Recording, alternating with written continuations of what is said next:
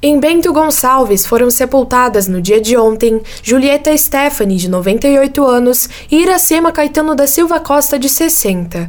Em Carlos Barbosa foi sepultado ontem Almiro Werner, de 89 anos, e será sepultado no dia de hoje Hélio Fabrin, de 84.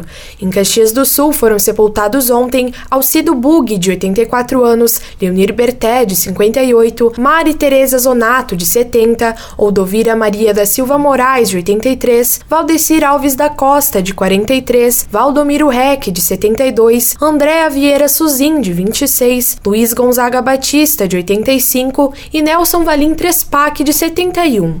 Serão sepultados no dia de hoje Terezinha da Silva Velho, de 72 anos, Cíntia Reck Brando, de 40, Eva Dalva Eberheit da Silva, de 73, Ângela Maria da Silva, de 58 e João Davi, de 70 anos. Em Farroupilha, sepultados hoje Nair Albanizini, de 86 anos, Natalício Bento dos Passos, de 89 e Paulo Roberto da Luz, de 41 anos. Em Flores da Cunha foram sepultadas no dia de ontem Nádia Regina Gonçalves da Silva, de 63 anos, e Terezinha Paulina Bassanese, de 88. Em Garibaldi será sepultada no dia de hoje Iva Morelato Tomazel, de 58 anos. Em São Marcos será sepultado no dia de hoje Romeu Liberato Tomé, de 82. Em Vacaria foi sepultado ontem Roberto Tavares da Silva, de 68 anos. Em Veranópolis foi sepultada ontem Anair de Aguiar Crestani, de 70 anos. Nas cidades de Antônio Prado, Campestre da Serra, IP,